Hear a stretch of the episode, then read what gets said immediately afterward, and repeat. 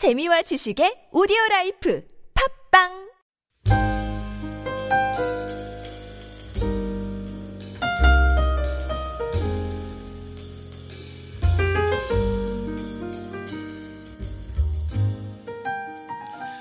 여러분 어제 우리는 어, 베드로서 1장 1, 1절부터 12절 말씀을 통해서 믿음의 문제에 대해서 같이 이야기를 나누었습니다. 사도 베드로는 당대의 그리스도인들이 자기 자신에게 찾아온 박해로 인해서 좌절하거나 낙심하지 않고 믿음을 잃지 않고 오히려 더 성숙한 믿음으로 이렇게 나아가고 이 성숙한 모임, 믿음을 보임으로 현실의 도전을 이겨내기를 간절히 바랬습니다. 그래서 베드로가 가장 먼저 다룬 문제가 믿음의 문제, 그리고 믿음의 성숙에 관련된 이야기였습니다. 그리고 이어서 오늘 12절부터 베드로는 이 편지를 보낸 또 실제적인 이유들을 여기서 다루고 있습니다. 그 첫 번째는 이 성도들이 이미 알고 있으나 잊어버리고 있는 말씀들, 그 말씀들을 다시금 기억하도록 이렇게 하기 위한 것이었습니다. 12절 말씀을 보면 베드로가 이 편지를 보낸 이유가 있는데 이렇게 되어 있습니다.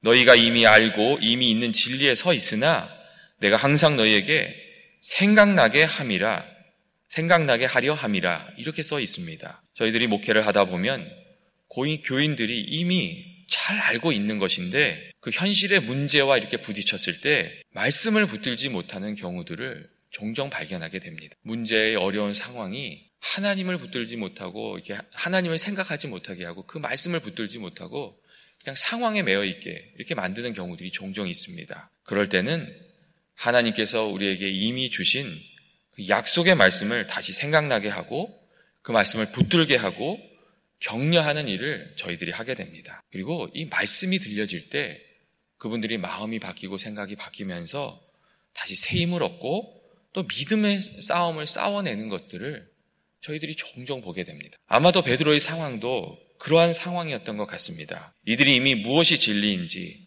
또 하나님의 능력이 무엇이었던지 이미 체험하고 알고 있었는데 그들에게 찾아온 박해와 고난으로 인해서 낙심하고 흔들리고 있었다는 것입니다. 그래서 베드로는 믿음이 무엇인지 말씀이 무엇인지 하나님께 주신 약속이 무엇인지 다시 생각나게 할 필요가 있었다고 그래서 이 편지를 쓰고 있다고 그렇게 이야기하고 있습니다. 특별히 14절 말씀을 보면 장막을 벗어날 날이 임박한 줄을 안다는 말로 자기 자신의 죽음이 임박해 옴을 느끼고 있었던 사도 베드로, 베드로는 자신의 사후에도 성도들이 자신의 편지를 통해서 다시 진리가 무엇인지 기억하고 그것을 붙들고 힘을 얻어서 든든히 서가기를 이 서신을 통해서 이렇게 당부하기 위해서 이 편지를 쓰고 있었습니다. 다음으로 베드로는 이 사도들이 전해준 복음이 아주 확실한 것이다. 이 복음의 확실성에 대해서 다룹니다. 당대에 많은 사람들이 복음의 확실성에 대해서 또 의심, 의심이 일어나도록 이렇게 도전했던 사람들이 있었던 것 같습니다. 그래서 16절을 보면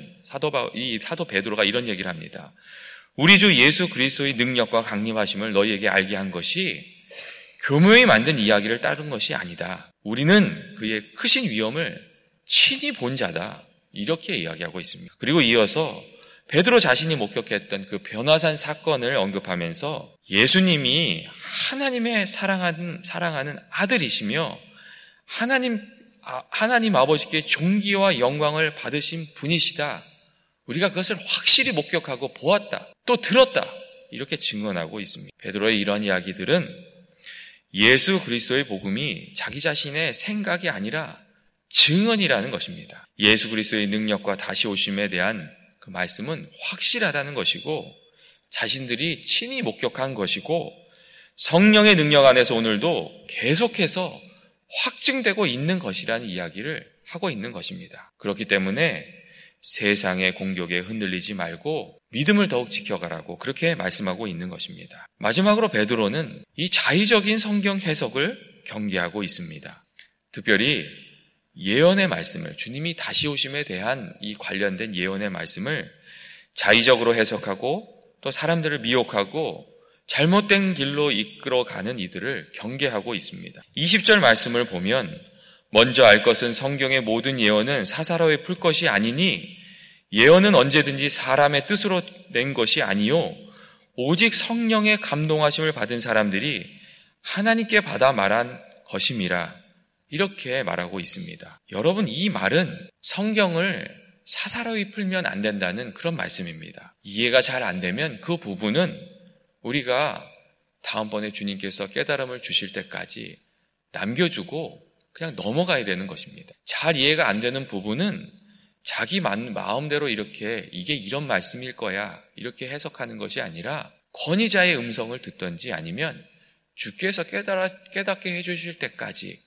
겸손한 마음으로 기다리는 겁니다. 19절에서 베드로는 성도들에게 이렇게 이야기를 합니다. 우리에게 더 확실한 예언이 있으니 어두운 데를 비추는 등불과 같으니 날이 새어 샛별이 너희 마음에 떠오르기까지 너희가 이것을 주의하는 것이 옳으니라. 이런 말씀을 합니다. 여기에서 우리에게 주어진 더 확실한 예언은 예수님에 대해서 말씀하고 있는 구약의 예언의 말씀들이고 또한 사도들을 통해서 가르쳐진 예수님의 말씀을 의지, 의미하고 있습니다. 이 말씀이 어두운 데를 비추는 등불과 같은 분별의 기준이 되어서 성경에 잘 풀려지지 않는 말씀들은 그 말씀에 비추어서 이해해야 된다 하는 그런 말씀입니다. 날이 새어 샛별이 너희 마음에 떠오르기까지 주의하라는 것은 주님의 재림이 확실하게 임할 때까지 그러한 재림에 관련된 말씀들에 대해서는 겸손한 태도를 가지라는 것입니다. 주의 뜻이 마음에 확실히 깨달아질 때까지는 경고망동하거나 함부로 말하거나 그렇게 하지 않도록 주의하란 말이고 거짓된 예언자들의 말에 넘어가거나 동조하지 말라는 그런 이야기입니다. 사랑하는 교우 여러분, 그리스도인들이 어떻게 살아야 합니까? 우리는 하나님의 말씀에 그 말씀을 붙들고 그 말씀에 이끌리면서 살아야 됩니다. 하지만 하나님의 말씀을 함부로 해석해서는 안 됩니다. 겸손한 마음으로 말씀을 배우려고 노력을 해야 됩니다. 그냥 마음에 그냥 이렇게 몇 가지 떠오른 생각으로 귀에 끌리는 소리를 또 따라가서는 안 되고 믿음의 큰 줄기를 이끌어가고 있는 권위 있는 교회의 그 성경의 해석들을 우리가 배우고 그것을 따라가려는 그 겸손함이 늘 필요한 것입니다. 여러분 성경은 하루 이틀에 이렇게 해석되고 있는 그런 책이 아닙니다. 주님이 하나님께로 돌아가신 이후부터 승천하신 이후부터 많은 성령의 사람들에 의해서 또 교회에 의해서 권위 있는 해석이 계속 이어져 내려온 그런 책입니다. 그래서 오늘날 유행하는 소리에 귀 기울이는 것이 아니라 권위 있는 교회의 해석이 늘 무엇이었던가. 사실은 그것을 우리가 붙들면서 나아가는 것이 중요합니다. 저에게도 가끔 편지가 옵니다. 기도하다가 이런 음성을 들었네, 저런 음성을 들었네, 그러네, 연합교인들한테 그것을 꼭 읽어주세요. 막 이런 얘기들이 편지가 옵니다. 제가 여기서 그런 편지를 읽지를 않습니다. 읽어보면 교회의 그 오랜 전통에서 이어낸 그런 메시지하고 너무 다른 메시지들이 거기에 많이 있기 때문입니다. 귀에는 솔깃한데 경계해야 되는 메시지. 그런 메시지들이 있기 때문에 그런 이야기들을 여기서 하지 않는 것입니다. 여러분, 또한 오늘 많은 이단들이 우리 주변에 판을 치는 것도 우리가 생각을 해야 됩니다. 특별히 저희 교회와 같이 이렇게 리더가 바뀌는 transition 기간에는 이렇게 이런 리더가 바뀌는 상황이 되면 한국의 경우 신천지 같은 이단들이 그 교회에 들어와서 막 열심을 내면서 자리를 잡고 그리고 의사결정 과정에 막 소리를 냅니다. 그리고 자기 뜻대로 되지 않으면 막 분란을 일으키고 교인들을 선동하고 그런 일들을 많이 합니다. 그래서 한국에 있는 많은 교회들이 이 목사님이 바뀌는 이런 과정 가운데 그런 일들을 많이 경험합니다. 자기 자신의 뜻대로 안 되면 막 교인들을 선동해서 자기들이 원하는 교회로 몰고 가고 이런 일들을 많이 합니다. 저희 교회에 그런 일은 있지 않겠지만 우리가 이런 중요한 때에는 깨어서 기도하면서 하나님께서 하나 되게 하신 이 교회를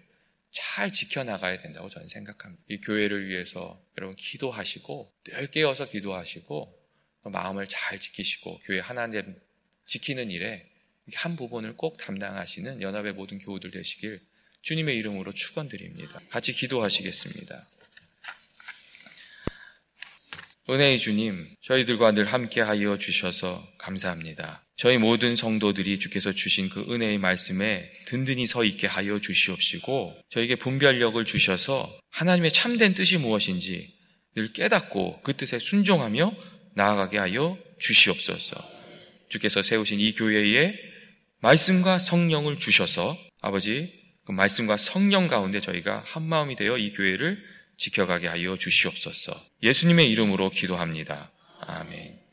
오늘은 우리가 선교사님들을 위해서 선교지를 위해서 기도하는 날입니다. 선교지에 그 복음의 문이 열리고 말씀의 씨앗이 뿌려지도록 또 선교사님들에게 하나님께서 말씀과 성령을 허락하여 주셔서 능력 있게 하나님의 말씀을 전할 수 있도록 주의 복음을 위해서 나라를 위해